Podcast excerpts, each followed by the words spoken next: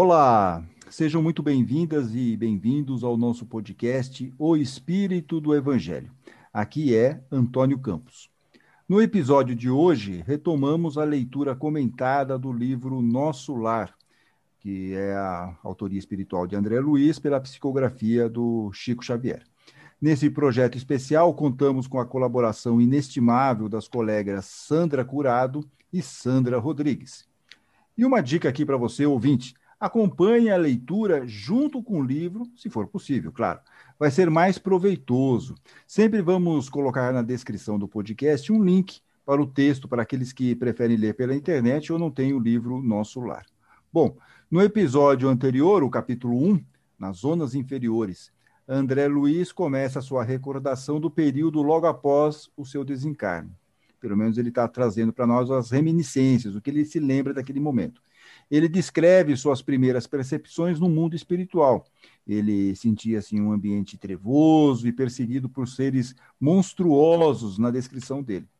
Também lembra da esposa, dos filhos e da sua vida próspera, mas distante das questões espirituais. E agora vamos desbravar o capítulo 2, que tem o título Clarencio. Suicida, suicida, criminoso, infame, Gritos assim cercavam-me de todos os lados. Onde estão os sicários, os malfeitores, de coração empedernido, cruel, desumano, endurecido? Perguntava aqui o André Luiz. Por vezes enxergava-os de relance, escorregadios na treva espessa, e quando o meu desespero atingia o auge, atacava-os, mobilizando extremas energias. Em vão, porém, esmurrava o ar nos paroxismos, ou seja, nas crises, na agonia, na crise na agonia da cólera. Então ele estava nervoso, ele tentava lá esmurrar o ar, estava bem irritado. Gargalhadas sarcásticas feriam-me os ouvidos, enquanto os vultos negros desapareciam na sombra. Então, tudo isso dentro daquela ideia da consciência dele. Ele estava enxergando dessa maneira naquele momento. E aí ele fala, diante daquele desespero todo, né? Para quem apelar? Torturava-me a fome, a sede me escaldava. Comezinhos fenômenos da experiência material patenteavam-se-me aos olhos, crescera minha barba, a roupa começava a romper-se com os esforços da resistência na região desconhecida.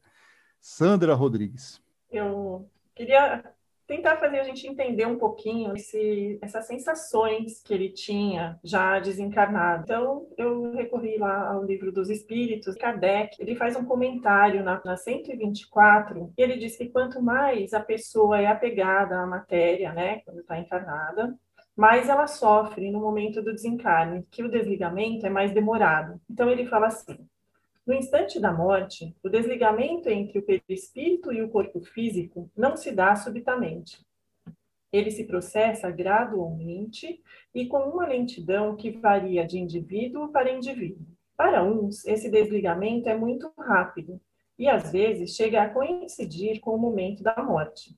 Noutros, cuja vida foi toda material e sensual, o desligamento é muito mais demorado, podendo durar alguns dias, semanas e até meses. Então, como nós vimos no episódio anterior, André Luiz era muito apegado à matéria não dava, se importava com a parte espiritual. Então, isso pode é, tentar explicar essas sensações, né, de sede, de fome, de sentir a barba crescendo, porque o perispírito dele ainda estava muito ligado à matéria. Exato, e além dessa, dessa questão que ela está levantando, acho que também é bom a gente lembrar daquele texto da Revista Espírita, lá de abril de 1859, que Kardec uhum. escreve, quadra, quadro da vida espírita. Nesse texto, Kardec é, reforça muito isso, essa ideia que as necessidades inerentes ao nosso corpo não podem ocorrer quando o corpo não existe mais. Ele reforça muito isso, e, e muito também nessa questão que a, a, Sandra colocou, então ele diz assim, ó, o espírito, portanto, não experimenta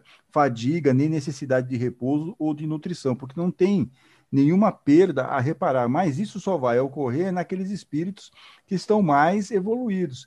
Quando esse espírito não é tão evoluído, como a Sandra colocou, como é o caso do André Luiz, quando ele chega para lá, ele está muito perturbado. Ele está vendo qualquer coisa, está alucinando, está fazendo uma. Ele está realmente muito atrapalhado das ideias, como se diz aí. Ele está realmente perturbado. Então, tudo isso a gente tem que levar em consideração, é, fazendo essa. É, tendo essa, é, essa possibilidade de, de olharmos para essa descrição do André Luiz, mas imaginarmos que ele está comentando as sensações que ele estava passando, até por não ser um espírito que tinha todos, é, todas as, é, as, informações necessárias, porque ele não era um espírito muito elevado. Perfeito? Não que ele fosse um cara ruim, como ele fala no primeiro capítulo, mas ele de, se descuidou, descuidou da parte espiritual. Né? Bem, então aqui ele está falando para quem apelar, ele está lá vendo aqueles vultos negros, ele está tá se sentindo perseguido, tem, eles estão chamando de suicida, que nós vamos ver um pouquinho mais para frente em outros capítulos isso vai ficar um pouco mais claro, por que eles estão chamando ele de suicida. Ele estava falando lá também da tortura da fome, da sede, né? tudo isso que nós já conversamos agora dentro das explicações de Kardec, e aí ele segue aqui dizendo o seguinte: a circunstância mais dolorosa, no entanto, não é o terrível abandono a que me sentia votado, mas o assédio incessante de forças perversas que me assomavam, ou seja, surgiam, ocorriam nos caminhos ermos, ou seja, desamparados, vazios e obscuros que ele eh, observava lá. Irritavam-me, aniquilavam-me a possibilidade de concatenar ideias. Ele não conseguia pensar, ele ficava tão perturbado com aquelas presenças que ele não conseguia raciocinar direito. Desejava ponderar maduramente a situação, esquadrinhar razões e estabelecer novas diretrizes ao pensamento, mas aquelas vozes, aqueles lamentos misturados de acusações nominais desnorteavam-me irremediavelmente. Ele se sentia completamente perdido. Ele não entendia por que estava acontecendo aquilo, ele se sentia perseguido. Sandra Rodrigues, você quer falar alguma coisinha sobre isso? É, eu, eu quero sim. E justamente por causa dessa, desse estado psicológico que ele se encontrava, da fraqueza moral, da vibração baixa, como ele entrou em sintonia com esses espíritos inferiores, como ele pode, podia estar sendo obsediado por esses espíritos. E aí, no livro dos espíritos, na questão questão 459, Kardec pergunta: os espíritos influenciam sobre nossos pensamentos e ações? E a resposta é: a influência deles é muito maior do que se pode imaginar, e muito frequentemente são eles que dirigem os encarnados. E nesse caso, como André Luiz estava muito ligado à matéria ainda, ele também podia estar sendo influenciado por esses espíritos. Então, por isso que ele fala, né, que ele não conseguia concatenar as ideias. Olha a confusão mental que ele tinha por causa da influência desses espíritos, dos obsessores, dos espíritos inferiores. É isso que eu queria comentar. Tá bom. É, lembrando, assim, é, é uma visão, é, é, possível, se você for levar isso aqui do, do jeito mais literal, até pode ser uma questão mesmo de uma perseguição espiritual, então, mas também pode é, ser apenas uma impressão que ele estava tendo em relação àquilo, porque você não sabe como estava a consciência dele naquele momento. Ele estava realmente muito abalado e aquilo um pouco como nós falamos, a pessoa que de repente tem uma questão psicológica, é, vamos imaginar um, por exemplo, uma pessoa que sofre de esquizofrenia, é, pode ter essas questões, para se ver perseguida, ver uma série de questões sombrias, tem uma série de, de situações que são realmente muito complicadas. E nós vamos, inclusive, é, até ver daqui a pouquinho um caso é, muito interessante que aconteceu com o jogador Casagrande. Nós vamos falar aqui um pouquinho que ele retrata na, numa biografia dele. Que é justamente isso, às vezes você está na sua cabeça aquilo, às vezes você vê uma situação e você não consegue explicar muito bem o que está acontecendo. Então, você não sabe exatamente qual era a, a, situação de André Luiz naquele momento. Pode ser isso que a Sandra estava colocando, que é plausível, mas também pode ser uma questão mental dele, que ele não está tendo um controle, ele não está entendendo o que está acontecendo ao seu redor. Bem, seguindo aqui. É, e aí ele, o André Luiz, é, completamente desnorteado, ele está lá, ele retrata uma frase das coisas que ele está ouvindo. Que buscas, infeliz? Aonde vai, suicida? Aí começa a palavra suicida de novo para ele aqui, que está deixando ele amargurado. Então ele fala aqui, volta para o André Luiz. Tais objurgatórias, que são repreensões, condenações, incessantemente repetidas, perturbavam-me o coração. Infeliz? Sim, mas suicida? Nunca. Essas increpações, ou seja, essas censuras, essas repreensões, a meu ver, não eram procedentes. Eu havia deixado o corpo físico a contragosto. Recordava meu porfiado, meu incessante duelo com a morte. E agora nós vamos saber exatamente o que, que aconteceu com o André Luiz, por que ele desencarnou. Né? Então, ele está falando aqui que ele teve um duelo com a morte. Ainda julgava ouvir os últimos pareceres médicos enunciados na casa de saúde. Lembrava a assistência desvelada que tivera, os curativos dolorosos que experimentara nos dias longos que se seguiram, a delicada operação dos intestinos. Então, o problema dele, que levou ao desencarne, foi algo que ocorreu nos intestinos. Ele passou por uma cirurgia e ele, pelo jeito, não deu muito certo. Sentia no curso dessas reminiscências o contato do termômetro, o pique desagradável da agulha de injeções e, por fim, a última cena que precedera o grande sono. Ou seja, quando ele faz a passagem, ele vai para o lado, lado espiritual de novo. Né? A minha esposa, ainda jovem, e os três filhos contemplando-me. Então, aqui nós ficamos sabendo que o André Luiz tinha uma esposa, ainda jovem, e três filhos, quando ele desencarna no terror da eterna separação. Então, dessas pessoas todas, ele vê aquele momento. Depois, o despertar na paisagem úmida e escura e a grande caminhada que parecia sem fim. Por que a pecha, ou seja, a mancha, a falha de suicídio, quando fora compelido a abandonar a casa, a família e o doce convívio dos meus? O homem mais forte conhecerá limites à resistência emocional firme e resoluto a princípio, comecei por entregar-me a longos períodos de desânimo, ou seja, ele estava fraquejando, ele não estava conseguindo mais resistir a tudo aquilo. E longe de prosseguir na fortaleza moral, por ignorar o próprio fim, senti que as lágrimas longamente represadas visitavam-me com mais frequência, extravasando do coração. Então, aqui de novo, ele encontrando algumas palavras simbólicas para nos mostrar a tristeza e o desespero dele e o desalento dele naquela situação. A quem recorrer? De novo, ele faz uma outra pergunta. Né? A quem pediam ajuda? Ele está repetindo isso pela segunda vez. Por maior que fosse a cultura intelectual trazida do mundo, não poderia alterar agora a realidade da vida. Meus conhecimentos ante o infinito, ou seja, os conhecimentos que ele tinha em relação ao mundo espiritual, semelhavam-se a pequenas bolhas de sabão levadas ao vento impetuoso que transforma as paisagens, ou seja, era o nada, era uma coisa muito tênue, ele não, não serviria para nada naquele momento. Eu era alguma coisa que o tufão da verdade carreava, ou seja, conduzia para muito longe.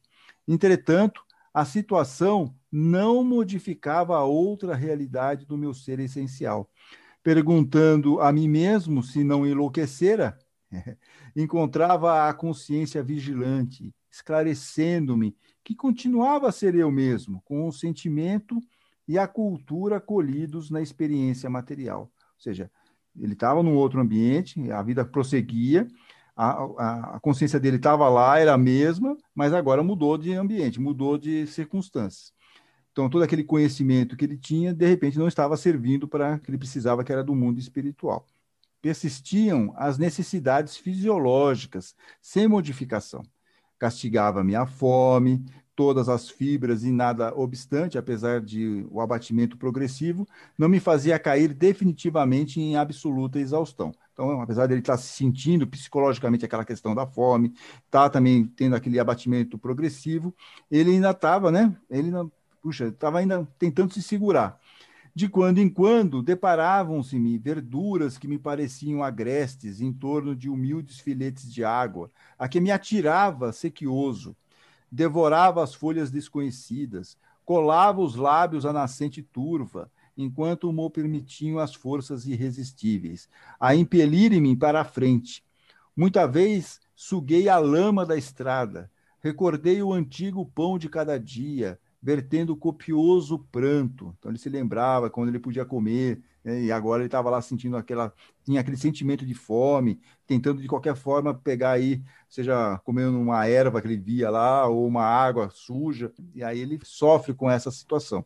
Não raro era imprescindível ocultar-me das enormes manadas de seres animalescos que passavam em bando, quais feras insaciáveis, eram quadros de estarrecer. Conta para nós aqui, descreve para nós o André Luiz. Sandra Curado. É, nesse ponto, o André Luiz chega literalmente ao fundo do poço, né?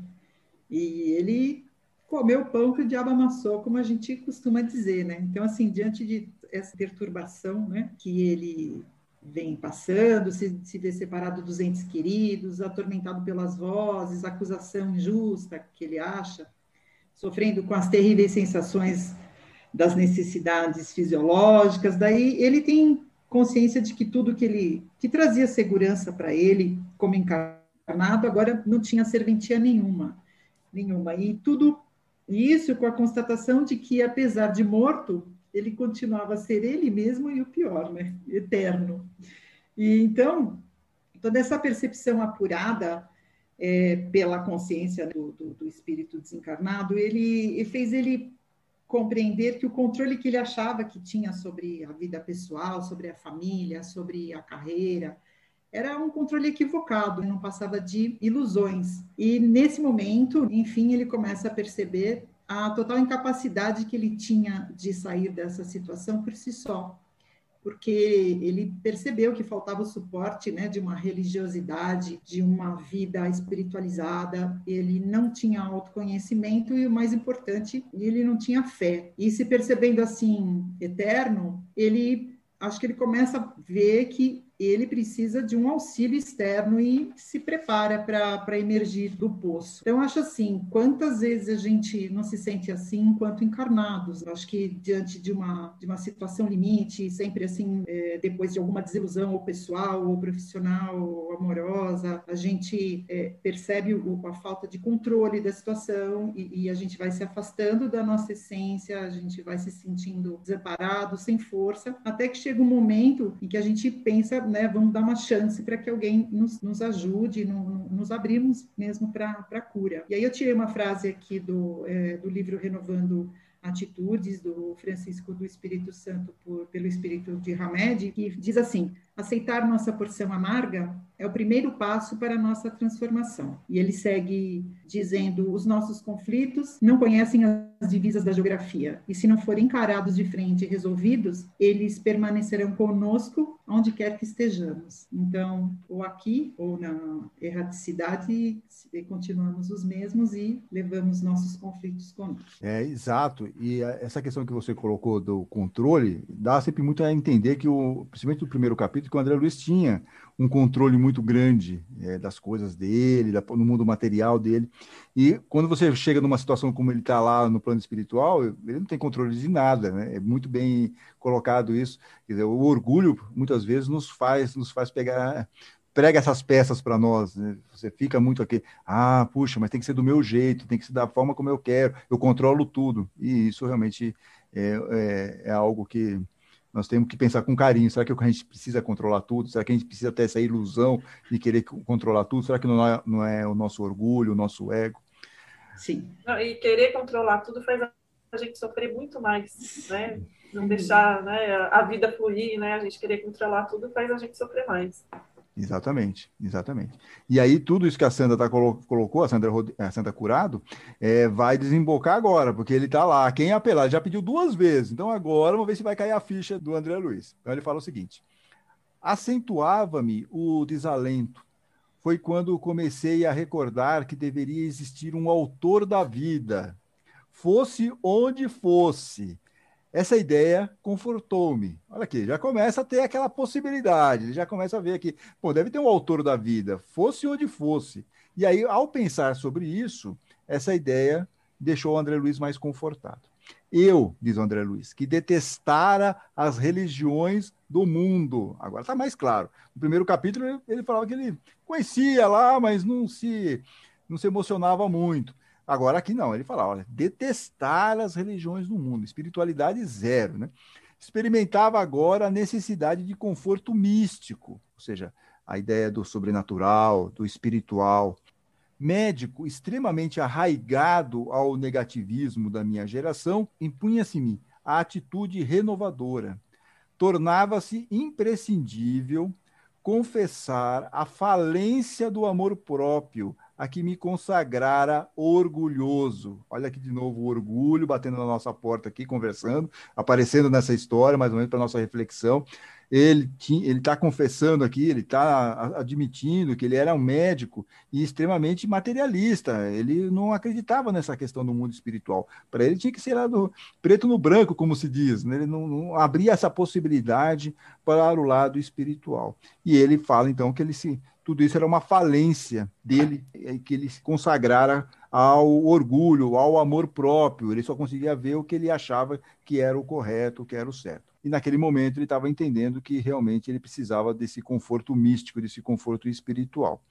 E quando as energias me faltaram de todo, quando me senti absolutamente colado ao lodo da terra, sem forças para reerguer-me, pedi ao Supremo Autor da natureza que me estendesse mãos paternais então amargurosa emergência. Então, na hora que ele chegou ao fundo do poço, praticamente ao nível pré-sal, ele já estava desesperado, já não sabia mais a quem apelar. Aí sim, então, ele faz essa, ele faz, ele vai lá fazer essa prece, ele vai fazer essa conexão com esse supremo autor da natureza, que nada mais é do que Deus. Quanto tempo durou a rogativa? Quantas horas consagrei a súplica? de mãos postas, imitando a criança aflita.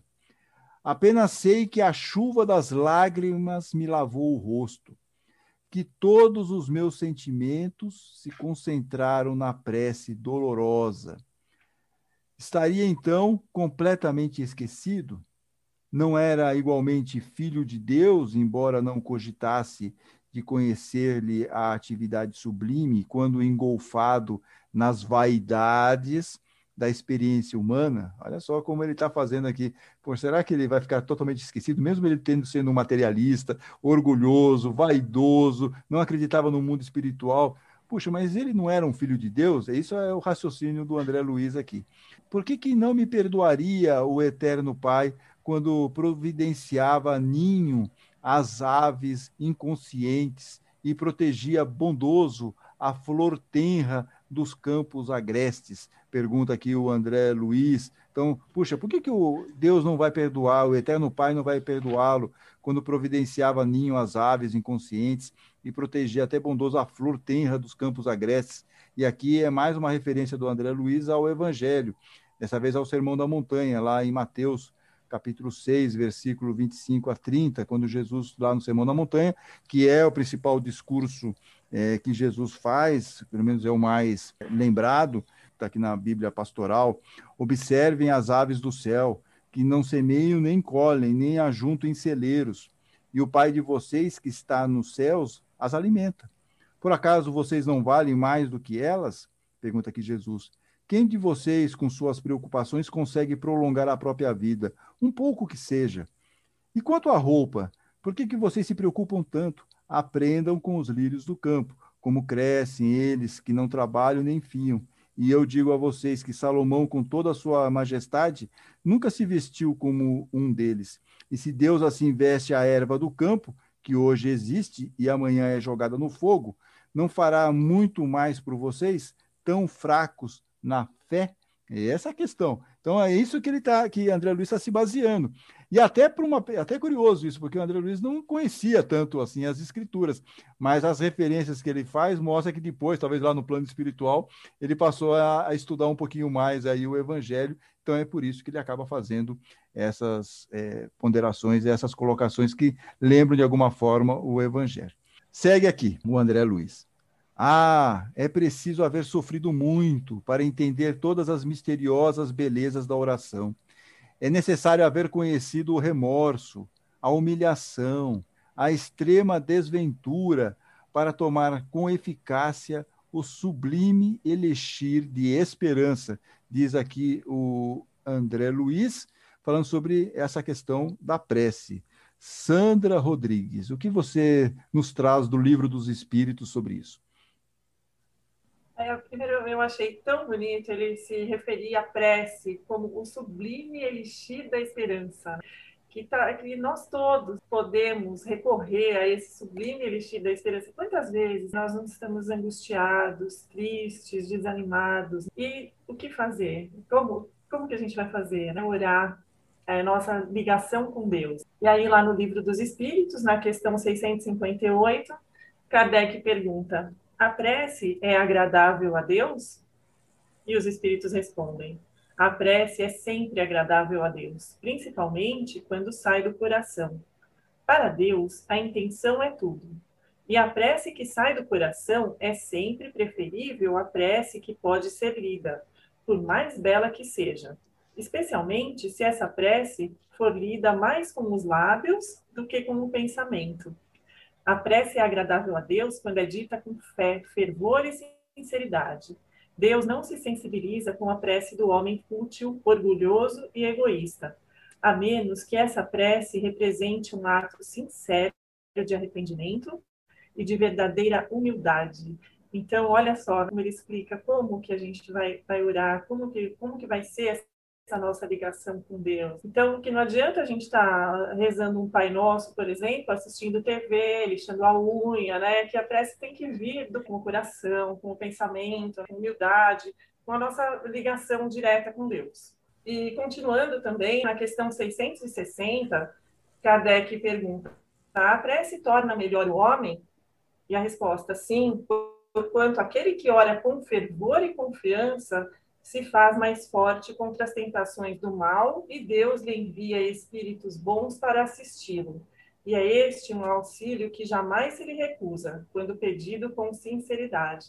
Então, aqui mostra o quanto o plano espiritual está sempre disposto a ajudar, que basta a gente estar tá com a sintonia, basta a gente estar tá com a ligação, estar tá com o canal aberto para essa ligação com Deus. Olha, Antônio, eu lembrando assim de uma prece bem sincera, eu me lembro do João Grilo no filme O Alto da Compadecida, é, implorando né, pela é, Maria de Nazaré, naquele momento de tanta dificuldade ali dele, ele explicando.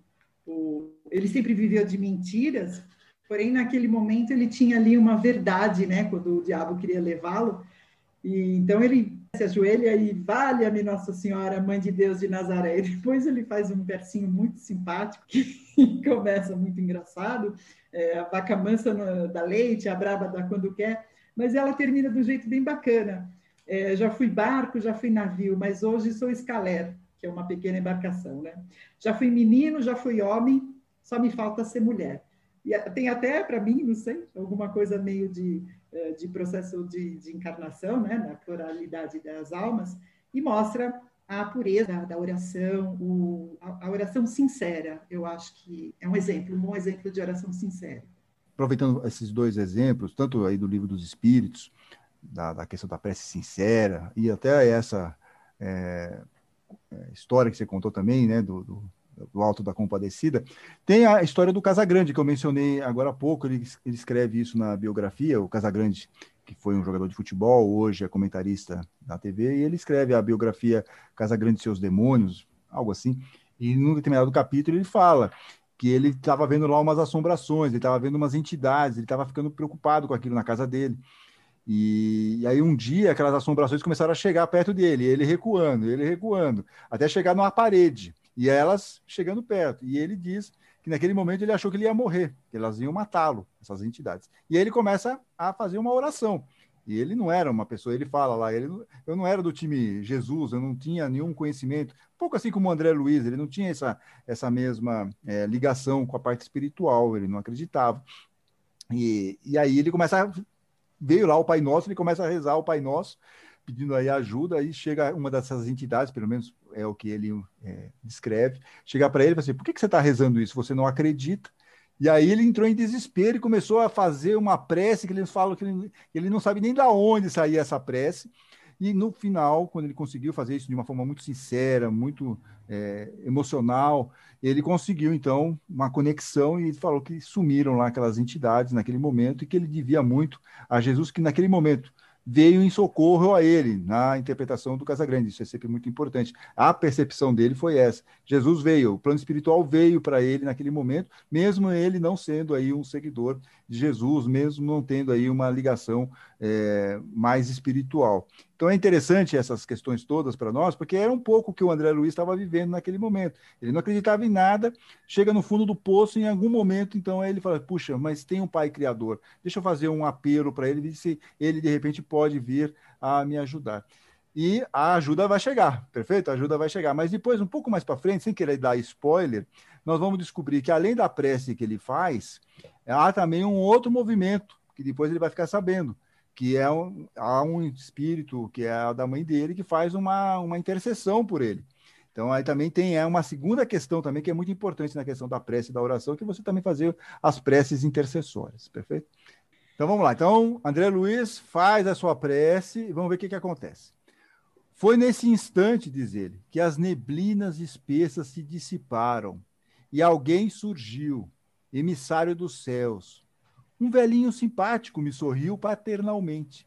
Inclinou-se, fixou nos meus os grandes olhos lúcidos e falou: Coragem, meu filho, o Senhor não te desampara. Amargurado pranto banhava minha alma toda. Emocionado, quis traduzir meu júbilo, alegria, comentar a consolação que me chegava, mas reunindo todas as forças que me restavam, pude apenas inquirir, perguntar: Quem sois, generoso emissário de Deus? O inesperado benfeitor sorriu bondoso e respondeu: Chama-me Clarencio, sou apenas o teu irmão. E percebendo o meu esgotamento, acrescentou: Agora permanece calmo e silencioso. É preciso descansar para reaver energias. Em seguida, chamou dois companheiros que guardavam atitude de servos desvelados e ordenou, ou seja, trabalhadores estavam lá é, é, acompanhando o Clarencio. Prestemos ao nosso amigo os socorros de emergência. Alvo lençol foi estendido ali mesmo, a guisa, ou seja, a maneira de uma maca improvisada, aprestando-se preparar-se prontamente, né? Ambos os cooperadores a transportarem-me generosamente. Quando me alçavam cuidadosos, Clarencio meditou um instante e esclareceu como quem recorda inadiável obrigação. Vamos sem demora, preciso atingir nosso lar com a presteza, rapidez possível.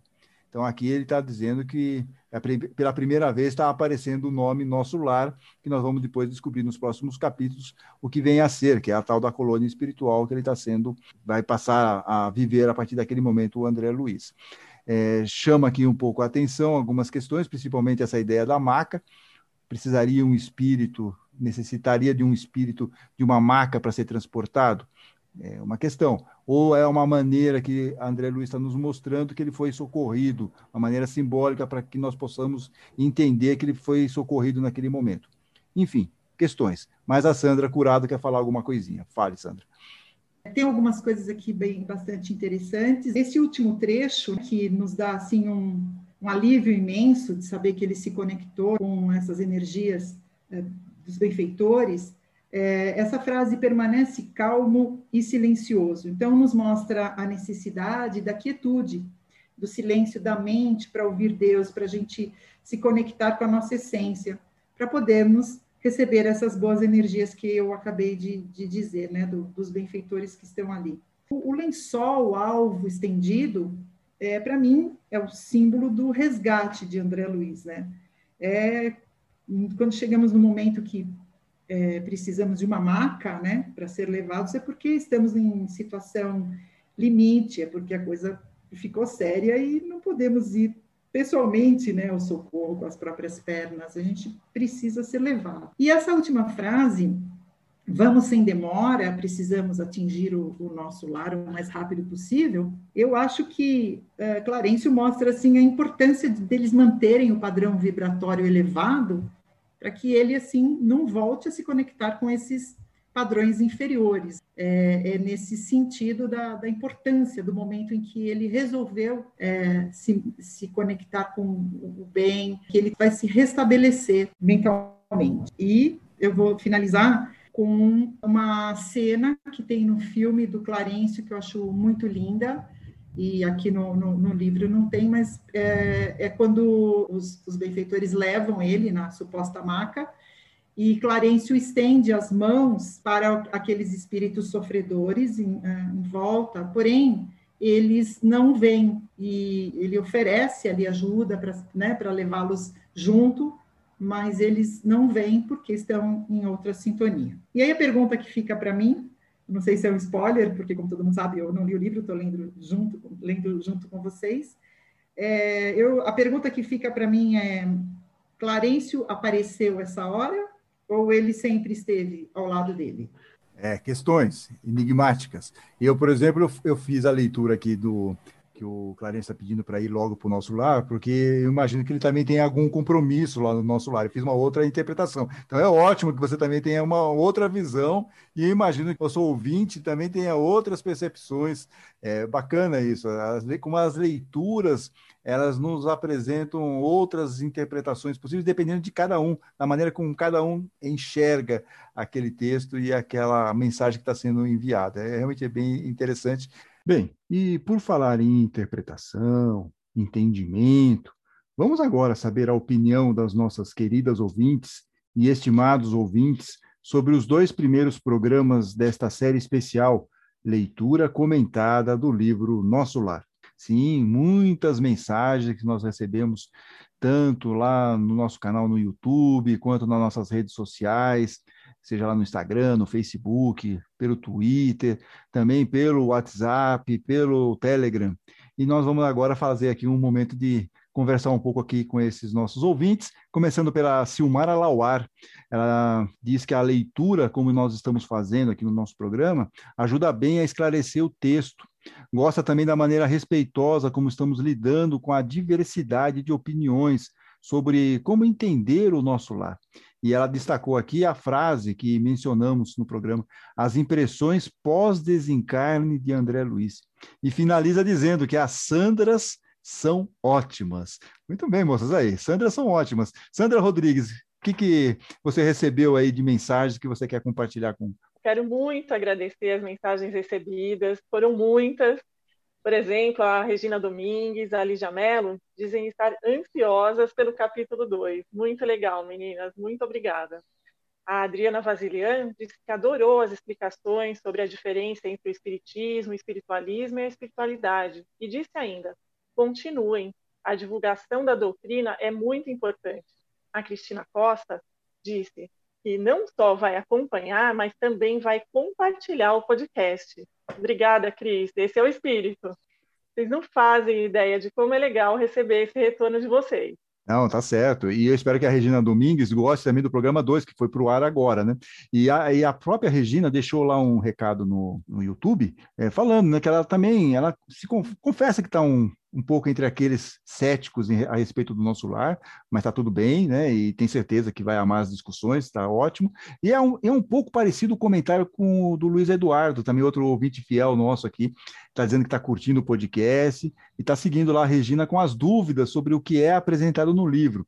Mas ele diz o seguinte, que ele está aberto a mudar de opinião. Isso é bom, e é assim que é o programa, diversidade, vamos dando as informações, e cada um, cada ouvinte vai poder fazer por, por meio do seu livre-arbítrio, né, do, seu, do seu senso crítico, vai poder escolher, ah, eu acho isso mais interessante, eu acho esse caminho mais legal, e está tudo bem. Sandra Curado, e você? O que, que você quer compartilhar aqui de mensagens que você recebeu? A nossa querida Célia Pavan, a Celinha, ela disse ali no YouTube que é, amou nosso programa, elogia muito a nossa iniciativa e diz que não importa a comprovação de veracidade, mas o exercício do espírito crítico na elaboração da fé raciocinada, importante conquista de lucidez e discernimento. Celinha, seu incentivo é muito importante para nós. Continue com a gente. É, querida Celinha, muito bem. E o Ariovaldo da Silva Vieira também enviou lá uma questão, dizer, ele fez um comentário na, no YouTube, parabenizando aqui a todos nós pela iniciativa de fazer aqui o podcast, mas ele fez uma pergunta.